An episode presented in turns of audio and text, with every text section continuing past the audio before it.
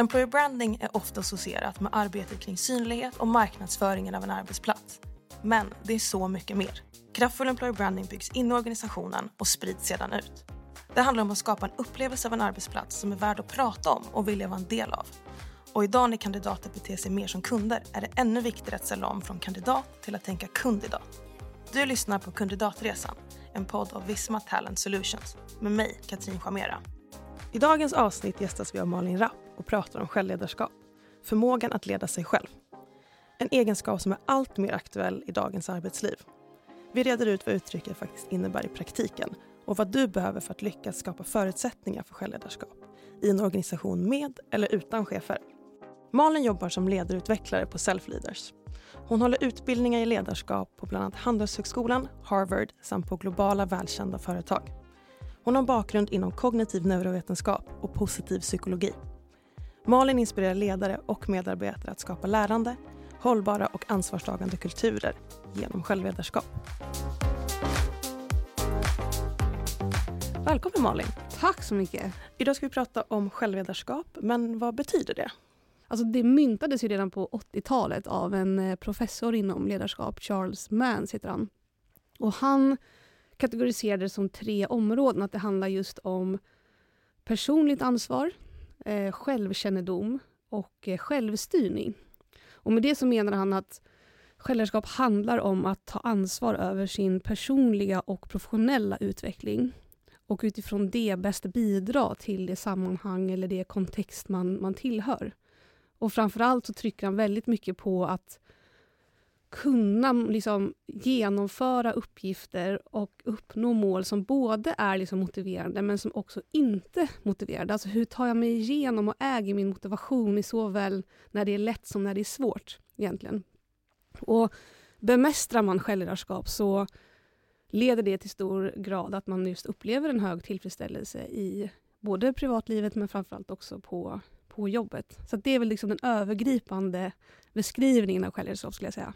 Och finns det några vanliga missuppfattningar kring vad självledarskap skulle vara för någonting? Ja, alltså en vanlig missuppfattning skulle jag säga det är att det enbart handlar om att liksom prioritera sina arbetsuppgifter och göra sina arbetsuppgifter effektivt. Och självledarskap handlar mycket mer om det. Det handlar om att verkligen våga blicka inåt på sig själv, förstå sig själv, vem är jag, eh, vad drivs jag av, vad är mina styrkor, eh, få en självkännedom helt enkelt eh, och hur man faktiskt kan utveckla sig som kollega och eh, även i sin profession. Eh, det andra är att man gärna tror att liksom, självledarskap handlar om så här självfixering och mitt egna förverkligande och att jag ska få alla mina viljor igenom och det är inte alls det det handlar om utan självledarskap handlar om att utvecklas i relation till andra. Alltså hur kan jag äga min utveckling och förstå bättre vem jag är för att fungera bättre med andra och bli mitt egna bästa jag tillsammans med andra. Och att den utvecklingen faktiskt sker också i relation till andra. Det är ingenting man gör i, i ensamhet skulle jag säga, utan det är i kombination. Men hur gör man för att få den här självkännedomen? För att utveckla sin självkännedom så handlar det bland annat om att reflektera eh, och söka input från andra. Och sen också förstå att så här, jag brukar ibland säga det att vi är vår egna bästa lyckoforskare. För att vi har väldigt mycket med oss i vår ryggsäck från saker som vi har gått igenom. Allt ifrån liksom projekt på jobbet till liksom olika typer av arbetsplatser, olika typer av uppsättningar av team och så vidare. Och verkligen fundera, när har jag verkligen så här känt att jag har haft energi, motivation, vilka styrkor har jag använt? Och reflektera över det. Och sen också be om input och söka feedback från ens kollegor. När tycker ni att jag bidrar som bäst? Eh, vad ser ni i mina utvecklingsområden? Eh, så att reflektion och speciellt be om input från andra skulle jag säga är liksom starten till en ökad självkännedom. Och funkar självledarskap för alla typer av personer? Jag tänker framförallt på senioritet. Om man är junior eller senior behöver man tänka lite olika kring det då. Ja, men jag skulle säga att självledarskap det är ju en aspekt av att vara människa. Så det är ju någonting som är relevant för alla skulle jag säga. Och eh, jag skulle säga att absolut att det kan skilja sig, skilja sig liksom i mognadsgrad för hur enkelt det kan vara att utveckla ett självledarskap. Även om det är utmanande vilken nivå den är på. Eh, men man kan ju definitivt se juniora personer i ganska utmanande, komplexa sammanhang som är otroligt liksom, duktiga på att ta ansvar och leda sig själva och visar på alla liksom, effekter av ett gott självledarskap. Samtidigt som du kan se en väldigt senior person i kanske ännu enklare liksom, sammanhang som inte nödvändigtvis tar till ett självledarskap. Eh, det kan till och med vara så att för självledarskap innebär ju bland annat ett, att du är öppen för förändring, att du är äger din utveckling och till och med så att seniora personer kan ibland ha en tendens till att i större grad bli lite för bekväma i sin roll, bli bekväma i vem de är eh, och därmed kanske svårare att faktiskt applicera ett självledarskap. Eh, men om man tittar på vuxenutveckling bland annat från Robert Keegan, en professor på Harvard som verkligen har studerat det här, så, så menar ju han på att fram till liksom, tonåren ungefär så ut, har vi en ganska naturlig liksom, personlig utveckling eh, genom att vi liksom går från att ha väldigt stort fokus på oss själva och extremt liksom, eh, det är väldigt mycket jag. Och sen så börjar vi liksom anpassa oss till grupper och normer och lära oss liksom förhålla oss till det sociala. Och det där sker liksom naturligt ungefär upp till tonåren, ungefär runt liksom tjugo, tjugo års åldern. Men sen tenderar vi att liksom, kanske stanna upp där. Och det är där han menar att det finns så mycket mer och avgörande förmågor som vi behöver utveckla för att anpassa oss och förhålla oss till det här samhället och som individer och team bättre funkar tillsammans för att möta de utmaningar som vi står inför, inte bara som bolag utan som samhälle och värld över, överlag. Eh, och där måste man mer aktivt gå in för att utveckla de förmågorna och de kompetenserna och söka den utvecklingen i större grad än att den kanske inte, den, man kan inte förvänta sig att alla utvecklas bara sig själv. Det är därför just att erbjuda självledarskap eh, som en möjlighet för alla att ständigt hålla sig i, en, i ett lärande är så himla viktigt. Jag tycker självledarskap låter som att det funkar väldigt bra i, i Norden. Vi har ju väldigt platta organisationer. Men hur funkar det om man kanske har bolag utomlands också i kulturer som är lite mer traditionella, lite mer hierarkiska? Kan man bedriva självledarskap där också? Jag tror att det bara handlar om att det är lätt att tänka att i Sverige så är det kanske mer eh, platt i den bemärkelsen att man upplever att det kanske är ett mer inkluderande liksom, ledarskap. Alltså att det är en kanske sund hierarki. Eh, för ibland kan hierarki alltid vara så här, det är så negativt och eh, det finns ju bra och dåliga liksom, hierarkier egentligen. Och i Sverige så inkluderar vi oftast mycket mer och man kan egentligen kontakta högsta chef eh, i en svensk organisation utan några konstigheter. Medan i Japan skulle du kanske typ aldrig kunna göra det. Och det är kanske där det, det skiljer sig. Eh, men oavsett i vilken form av liksom, uppställning du är, om du upplever att det är en platt organisation men ändå med någon typ av chefskap eller den här liksom, tuffaste liksom, varianten av hierarki där det är lite mer äldre och traditionella sätt att se på det, så är självledarskap minst lika viktigt. Eh, och det går att använda i båda kontexterna. För att självledarskap handlar ju väldigt mycket om att hitta sin motivation i det vi gör. Och hitta sin motivation i linje med det vi ska åstadkomma tillsammans. Eh, och det är viktigt oavsett konstellation, skulle jag säga egentligen.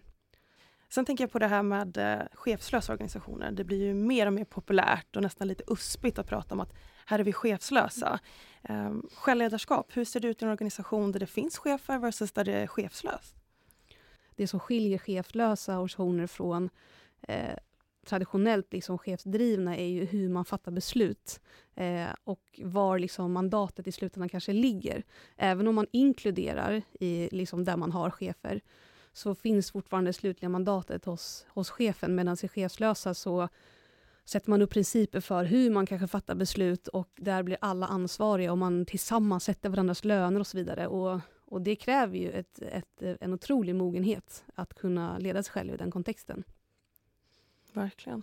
Vad skulle du säga är de största utmaningarna med självledarskap? Jag skulle faktiskt säga att utifrån ett perspektiv att man vill implementera självledarskap i sin organisation, Eh, som innebär just att få folk att förstå sina drivkrafter, bidra med sina styrkor, vara öppen för att liksom, söka feedback på det som också man inte bara är bra på utan också mindre bra på och så vidare.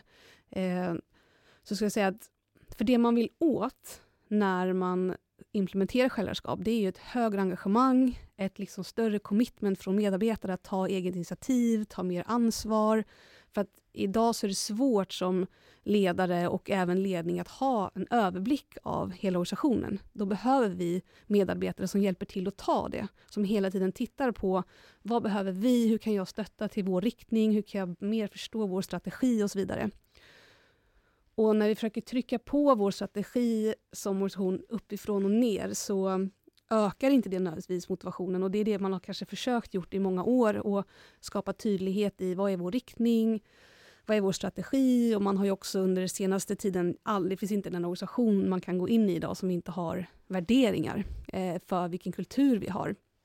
Eh, eller nu också är det en våg av att tydliggöra eh, vilka ledarskapsprinciper vi har, alltså vad förväntar vi oss av ledare och så vidare. Och det här gör man ju för att uppnå engagemang, för att det är mycket som visar på att skapar vi tydlighet i vad vi står för så känner också medarbetare trygghet i vilken riktning vi ska ha, vad som förväntas och så vidare. Men det intressanta när man tittar på studier, det är att är det någon skillnad mellan de organisationer som har en tydlighet kring kultur och värdegrund versus de som inte har den tydligheten. Och där ser vi att det inte är någon skillnad i medarbetares engagemang. Och det intressanta är att det är viktigt i aspekten att veta vad vi står för och liksom vår identitet och vad vi ska rikta oss mot. Men om vi ska jobba med medarbetars engagemang, då behöver vi liksom ta det en nivå till. Och de organisationer som verkligen har lyckats med det, det är de som hjälper sina medarbetare att förtydliga just sina personliga värderingar. Alltså vad är viktigt för mig? Man hjälper medarbetarna att tydliggöra sina styrkor. Man skapar en kultur där vi ger feedback till varandra på alla nivåer, inte bara liksom chefen till medarbetare utan båda hållen och mellan kollegor och så vidare, där alla blir ansvariga för det. Där vi liksom på ett sätt lever våra värderingar dagligen. Då ser vi direkt att engagemanget hos medarbetarna går upp, man ser ett större commitment, och det är till och med så, bland annat ett, ett stort bolag som vi har jobbat med där vi hade en halvdag där vi verkligen hjälpte medarbetare att förtydliga sina liksom, personliga värderingar och styrkor och så vidare. Och sen fick de också chansen att utifrån det brygga det till den gemensamma riktningen som bolaget hade och deras strategi. Och just här, när de fick göra den bryggan, då såg vi, och det här var ganska intressant, för att när vi jämförde de som hade gått den här workshopen och fick göra det här, jämfört de som inte hade, så ökade engagemanget otroligt efter det, när man mätte dem efteråt. Vilket är väldigt intressant, och det är bara en halvdags workshop vi gör, gör det här. Och när man följde upp dem sex månader senare så kunde vi se att engagemanget var fortfarande högre hos de som hade tagit del av den här workshopen jämfört med de som inte hade gjort det. Men det hade naturligtvis gått ner. Så det visar också på effekten av att vi kan inte bara göra det som en engångsförteelse och tro att det ska liksom stå och vara kvar över tid, utan vi måste aktivt jobba med det här. Och det intressanta med det som den här mätningen visade var ju också att, att, att engagemang går upp, det är klart att det vet vi, det händer när vi jobbar på det här sättet med den här metodiken. Men det som var bieffekten av det här, det var ju att de som har tagit del av, av den här workshopen, de upplevde också en ökad tydlighet och förståelse för bolagets riktning, strategi, och tog mer ansvar för att liksom bidra till de målen. Och det är där jag tror liksom nyckeln ligger, att när vi liksom utgår från individen och så får den vara med och brygga, då får vi de positiva effekterna. Och det är egentligen det som är det viktigaste i implementeringen av att liksom så här, vill vi jobba med självledarskap måste vi komma ihåg vad är det verkligen de vill ha ut. Så att man inte bara tydliggör massa saker i och sätter liksom fina ord på väggarna och sätter en riktning och så trycker man ner den och så förväntar man att det ska bli engagemang av det, för det kan snarare motarbeta nästan. Ja, jag tror den där top-down-principen, den är egentligen välvillig. Men det blir väldigt artificiellt. Så här är vi, trycker ner det. Och jag tror att det skapar en känsla hos medarbetarna. Jag jobbar för bolag X, inte jag är en del av bolag X. Jag är bolaget för att jag bidrar med vem jag är. Och mina tankar och idéer går också uppåt, inte bara uppifrån och ner. Så att, mm. ja, jag tycker det låter väldigt klokt. Finns det några oväntade effekter på ett team som jobbar med självledarskap? Jag skulle säga att det häftigaste med team som har en hög självinsikt, det är att man ser att det minskar faktiskt antalet konflikter i, i teamet. Mycket för att självledarskap handlar också väldigt mycket om att när du blir triggad, vare sig av en kollega eller någon extern person som du jobbar med, så handlar det om att i huvudsak så går du till dig själv. vad är det som gör att jag blir så triggad? Vad är det i mitt agerande som, som jag kan ha gjort fel? Att man i huvudsak går till sig själv snarare än att skjuta problemet på andra. Eh, och bara det förhållningssättet gör att vi minskar antalet konflikter. Vi också förebygger en del. Och när vi väl har konflikter och pratar om dem så löser man dem i mycket mer konstruktiv utsträckning. Jag tycker det är kul att du nämner att det är så positiva effekter för medarbetaren, alltså välmående och så vidare. För att min uppfattning när man pratar om självledarskap att det kan kännas lite tungt. Ja, men nu ska du ta på dig mer ansvar, du ska leda dig själv. Det här lät så himla positivt och härligt. Verkligen, och det, det kan vi verkligen se hos de som har ett starkt självledarskap, speciellt inom team. Det är ju att när du har ett starkt självledarskap så är du närmare dig själv. Alltså du känner att du kan vara dig själv, du agerar från det som är viktigt för dig, du använder dina styrkor för att bli sedd för dina styrkor. Och vi skapar en inkluderande liksom, arbetsplats. Och det ökar tryggheten och tilliten i teamen. Så när vi jämför, när man tittar på studier som jämför team som har den här höga tilliten och tryggheten i team versus de som inte har det, så ser vi att de har upp till sjuttiotre procent lägre stressnivåer. De har liksom femtio procent högre produktivitet. Vi ser att det är lägre sjukfrånvaro. Folk har mer energi på jobbet. Så att det är ju otroliga bieffekter som inte nödvändigtvis är från självledarskapet i sig, utan att ha ett starkt självledarskap som skapar ringar på vattnet i vilken kultur vi skapar tillsammans. Så att det finns väldigt mycket att vinna som medarbetare och team, och i långa loppet naturligtvis som företag att, att minska sjukfrånvaro och stressnivåer är helt avgörande. Jag undrar lite kring chefens roll. När alla självledare, har chefen ett existensberättigande? Det är en jätterelevant fråga, och jag skulle säga att det är snarare att ens roll förändras. Från att kanske vara en person som hundra procent liksom styr och kontroll, kontroll liksom detaljerat säger vad folk ska göra, delegerar uppgifter. Eh, oftast också är ensam ansvarig för att sitta med svaren på hur vi ska göra saker hela tiden. Till att skifta eh, från att absolut hålla tydliga ramar och förväntningar och liksom vara tydlig i målsättning, men att man inkluderar och involverar medarbetarna i när man sätter mål, så är medarbetarna med och hur ska vi göra för att uppnå de här målen och hur ska vi göra det tillsammans och vad vill ni som individer på, beroende på era styrkor och vad som motiverar er bidra. Det handlar också om hur man sätter förväntan på sina medarbetare i form av: är det bara jag som chef som alltid kommer med en agenda och berättar hur vi ska göra, eller har jag en förväntan att mina medarbetare också gör det? Och när vi driver exempelvis utvecklingssamtal, är det jag som driver och säger och förbereder, eller inkluderar jag mina medarbetare att de förbereder utvecklingssamtalen och att de uttrycker vad de känner att de vill utvecklas inom och hur de ser på sin utveckling och så vidare. Så att det är ett skifte i, i ditt ledarskap, och det är klart att det är svårt. I början är det jätteutmanande såväl som ledare som medarbetare att anpassa sig till det där. För att det blir också en utmaning i att var ligger, liksom den, var ligger balansen mellan att skapa tydlighet som chef men ändå mycket flexibilitet och möjlighet att styra innanför de satta ramarna. För där kan det ibland vara slirande svårt. Ja, och jag tror att det här med att vara självledare också väcker en bild av att man är ganska ensam. Hur får man liksom beröm och bli sedd om man är en självledare? Men det är faktiskt jättebra att du säger det, för att om man tittar på den gamla sättet att se på hur man också byggde kulturer utifrån traditionellt att det var chefen som var ansvarig för allt och så vidare. Då var det chefen som också gav feedback. Men om man ska bygga en kultur som förutsättning för självledarskap, då handlar det om att man bygger en kultur där vi ger alla feedback till varandra. Så att man kan ge feedback till sin chef precis på samma sätt som att det är viktigt att ge feedback till sina kollegor, och att så aktivt söka feedback både som medarbetare och chef. Och att det är någonting vi alla måste äga i större utsträckning och inte sitta och vänta på att andra ska ge mig feedback när jag själv inte ger någon. Eh, så att eh, söka mer feedback skulle jag säga. De organisationer som har lyckats med självledarskap, vad har legat bakom deras framgång? Tiden och kontinuitet har varit helt avgörande.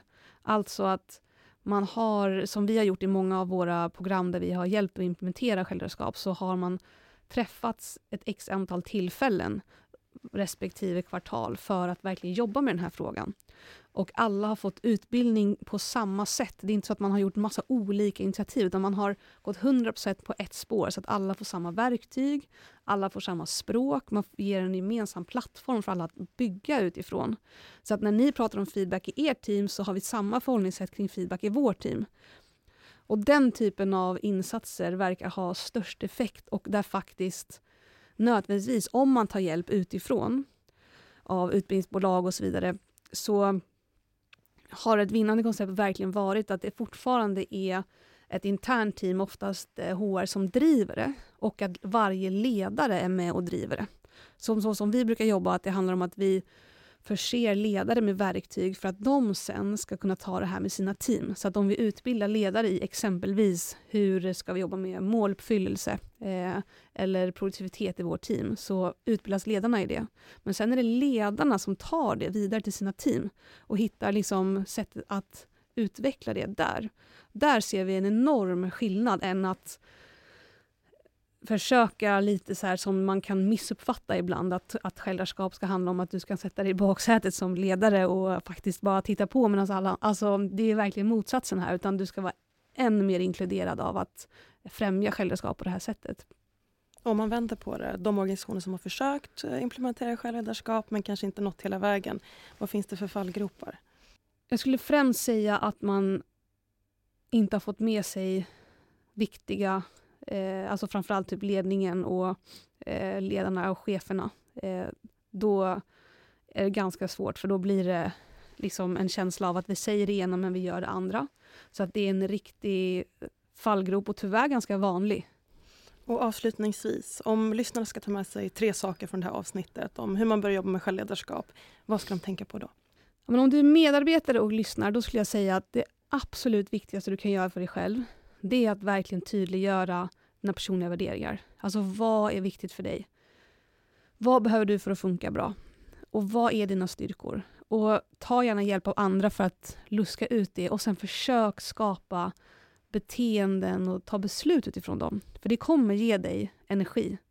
Det gäller bara att vi konkretiserar det för oss.